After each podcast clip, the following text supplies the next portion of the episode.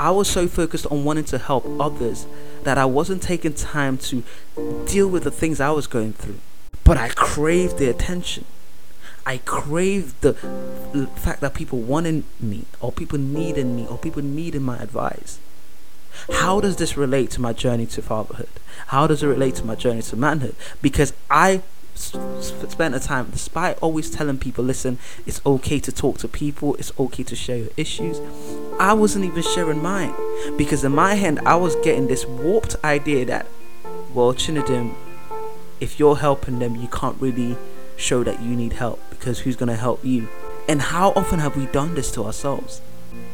irrespective of your age, irrespective of your gender, we always go through these phases. Or I've, I found myself that it's a common thing where the people that are always the ones that look the bubbliest, you need to really check out to see are they okay behind the smile.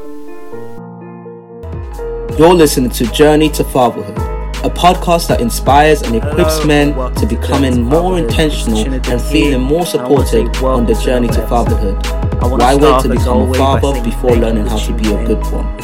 My name is Chinedum Wenaya, a young man also on his journey with a desire to help men become great fathers despite their past personal experiences. I'll be sitting with different guests to bring you great value, sharing their knowledge and their experiences as we all embark on this amazing journey. This podcast, though targeted towards men, ladies, you will also gain great value from the conversations. Now, without further ado, let the journey begin. And last week's episode, if you haven't watched it, make sure you check it out. Last week's episode was titled Updates on My Journey So Far. And I gave that update because I understand that it can easily, people can easily get lost in just hearing other people's story and asking, okay, so what about your story, Chinedum? And I, the podcast is Journey to Fatherhood. Whilst as much as it is about sharing my journey, I always encourage other speakers to come along because I believe we can learn from many people. But last week, I just felt the need to really share something that was on my heart. The struggles I was facing from anxieties, um, the pressure I was putting on myself, and so much more in terms of trying to understand this thing called adulthood. Because it, it, it can get you it can get me stressing sometimes, and I'll be honest and raise my hand. Today, I wanted to carry on with that, but specifically in an area where that has been highlighted to me recently. Now, one thing I've always aimed to do is find out how can I be better in terms of my way of socializing, how I speak to people, communication skills, personal growth, spirituality in different ways. How can I learn? How can I get better? Now, one area that came uh, that's been highlighted to me, and funny enough, I kind of knew it, but it got made, it almost got diagnosed to me. No, this isn't a, any health issues, but it's a way of thinking. Now, as you see in the title, addictive savior mentality. I specifically chose that title because it really explains a lot of what I'm going to talk about. Now, going straight to it, I don't know about you if you've had those times where you're just so for me I'm a very I'm a very helpful person. I'm a very empathetic person. I always like to see how can I help someone and I do derive joy from helping people. I do derive joy and a sense of purpose when I'm able to see people turn around and be happy and gain that gain that self-confidence in themselves one way or another. Which is why initially I started off going to be a, a motivational speaker because I just like the power of words being able to change people's daily action, people's mindset and their habits. Now, one of the things I, I wanted to get to is because I've already started come to realize that anything that is good can become addictive. I repeat that anything that is good can become addictive.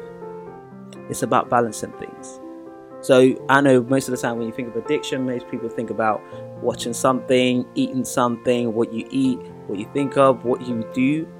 But sometimes it could be your idea of your principles. So the reason why this was highlighted to me was by my coach again, Ashley Zahaven, shout out, emotional intelligence coach. One of the best coaches or speakers I've ever worked with. One of the best uh, coaches I've ever worked with And she, we had our session last week. No, this week actually. We had our session this week. And it was a group session. We had a few people share areas that they wanted to get better and all those things. And whilst I was giving my example of certain things I was struggling with, so now let me present the question. It might be paraphrased, but this is roughly what I was trying to get across to her. So I told her that what would be her advice to people that are so used to giving advice, us that want to help people so bad, even when they haven't helped themselves. Let me paraphrase that. I think if I remember correctly, what I was trying to get at was I started realizing as we do in this podcast, I keep it transparent and it's all about that transparency as we go on this journey. I started realizing that there was a desire. I, I craved helping people. I craved working with people that needed my help. I craved wanting people to say, Chinedum, I really need your help. Now that gets to a point where, as I was thinking about, I've been thinking about over the last few weeks, it gets to a point where once you start craving it, it starts defining your drive as to why you want to help people. Now let me rephrase that. I'm, again, I would need to be clear. It's not to say that wanting to help people, wanting to be there for people is wrong. There is nothing wrong with that. But the question then comes what is the driving force? Is it now becoming toxic to the point where it's almost manipulative? You want to be able to be this act as a savior. And this is this is where I was having my kind of difficulties because for a long time, I think all through university and my early teenage years, I've always been the go to guy where people would come to me and speak to me about things they were going through. And out of nothing, all the glory belongs to God. Out of nowhere, the wisdom would just come to be able to help them with things. And I just like that conversation, almost knowing that, okay, they were in a slump, we're able to talk it through, they're doing better. And there was a sense of satisfaction now, going back to the title, Addictive Savior Mentality. Now, it came from a point where, whilst I was doing that, it was almost a thing where I had to start realizing I need to check my ego. Because it was feeding into my ego. And it wasn't very transparent, it wasn't very obvious to me till later on when I realized that it's almost like I was I was hoping that I was feeling unfulfilled or unsatisfied if no one came to me with their problems. The reason why I titled this Addictive Savior Mentality is because it gets to a point when you're so used to doing something, you just want to do it every single day. In terms of when I was so used to helping people and speaking to, I still listen, I still speak to friends, we still talk, we're still open. However, the reason why I became addictive and almost toxic was because I relied on it to validate myself. I now put my validation of how valuable I am or of what value I bring to people or who or my identity by how many people words am I able to bring out of a slump or how many people come to me when they're down. And how many people see me as someone that really held them or someone that really help help um help them get out of a rut. And the more I started to realize this, the more I started to ask myself, surely this isn't healthy. And sure enough, it wasn't. The reason I said it wasn't healthy is two different things. Of course, we've talked about the addictive part where I just became so used to wanting to help people. I wanted people, I just craved people coming to me with their problems or their issues or things that they just wanted to talk about because I liked feeling like, okay, I've been able to pour something into them. But it started feeding with my ego and then defining my validation because I felt that this was now the definition of who Chinedum was the guy that always helps people. However, I wasn't taking time. This is where the whole anxiety things and all of that started creeping up because I wanted to be the savior or I always wanted to be the one to help people out through when they're going down. And this this is trans this this is generalized not just for men for other for females as well for women as well. But the reason why i started seeing how unhealthy it was is because i started realizing that wow if this is defining my validation what happens when no one comes to me? And not just that what am i doing about my own issues that i'm going through Because when you think about a hero, when you think about the likes of your Superman or all those people, those um, fictional characters, when you think about all of them, in your head, you just think to yourself, well, they are always the ones to help people. They don't need anyone to help them. But sure enough, with all these characters and all these fictional characters, these people you look, they also have things they're going through. So when I realized it became an issue for me was when I when I started to discover to myself that I was so focused on wanting to help others that I wasn't taking time to deal with the things I was going through. But I craved the attention. I craved the, the fact that people wanted me, or people needed me, or people needed my advice. How does this relate to my journey to fatherhood? How does it relate to my journey to manhood? Because I spent a time, despite always telling people, listen, it's okay to talk to people, it's okay to share your issues, I wasn't even sharing mine. Because in my head, I was getting this warped idea that, well, Chinedum, if you're helping them, you can't really show that you need help because who's going to help you? And how often have we done this to ourselves? Irrespective of your age, irrespective of your gender, we always go through these phases. Oh, I've I found myself that it's a common thing where the people that are always the ones that look the bubbliest, you need to really check out to see are they okay behind the smile. And for a long time, I wasn't always okay. However, I was so addicted to wanting other people to come to me for help, but not being able to go to other people for help or go to the same people for help. Because in my mind, unconsciously, I felt that it should only be one way. I should only be the one helping them. I shouldn't be seeking help or looking for help. And that's where the toxicity comes from. Think of it. Think about it. Alcohol, drugs, anything that you become addicted to you're often blind to the fact that you need help somewhere. You're often unconscious to the fact or the realization that there is an area that you're lacking in and you're using this to substitute it. Addiction is different from preference. You can like doing something, but you're still queued up. You still have a logical approach to it, not where you're just. Addiction is an emotion. Addiction stems from a habitual emotion a habit that is tied to an emotion, an emotion being tied to a habit, which makes it repetitive and you become dependent on it. The reason I wanted to talk to talk about this is that I know as men, a lot of men go through these times where we want to present ourselves as sometimes I speak for myself and a lot of the people I've spoken to, a lot of us want to be so strong that we would rather be the ones to help people that are weak than even admit that we have to our weak moments. The savior mentality or the phrase the savior complex is, I honestly feel, is that idea that I've got to save everybody to validate myself. For a long time, I felt that was what it was. I've got to save as many people I can to validate myself, even though I was crushing inside. Even though at times I felt, despite having people around me, I didn't have anyone that knew what was going on in me.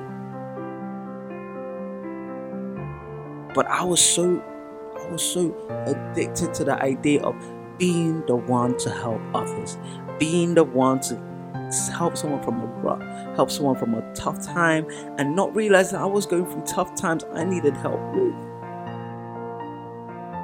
I really wanted to touch upon this because I think sometimes we overlook it. Oh, he's a strong guy. Oh, you're very you're a very courageous guy. You're always there. No, that's great. That's amazing. You ever heard of burnout? A lot of the times it's not that how do I put this? If I could be completely honest with you, there were days where I would feel so down, but I just wanted, I was, I was hoping that someone that is going through an issue would call me. Now it got that crazy.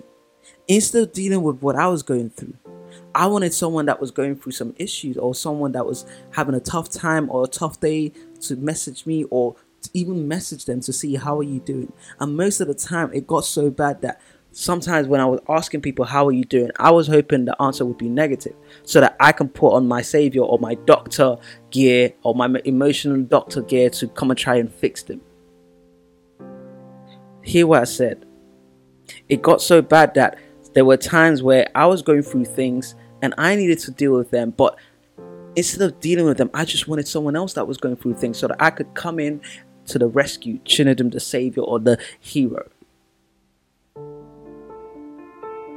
and of course the the the the, the satisfaction from helping this person would that that would be temporary when we're talking and I feel like oh wow I really helped them or anything but it just feeds to that ego that ego that then makes me feel invincible which is actually so false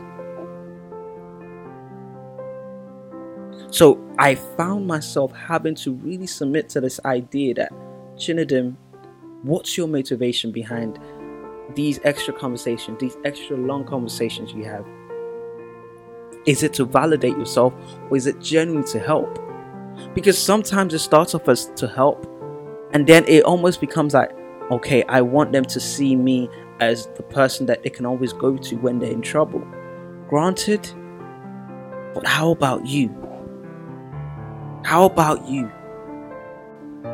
Listen, I know I'm not the only one going through these things. I've spoken to people where there's this desire to be so strong, to be so strong for others, whilst underneath the roots are rotten.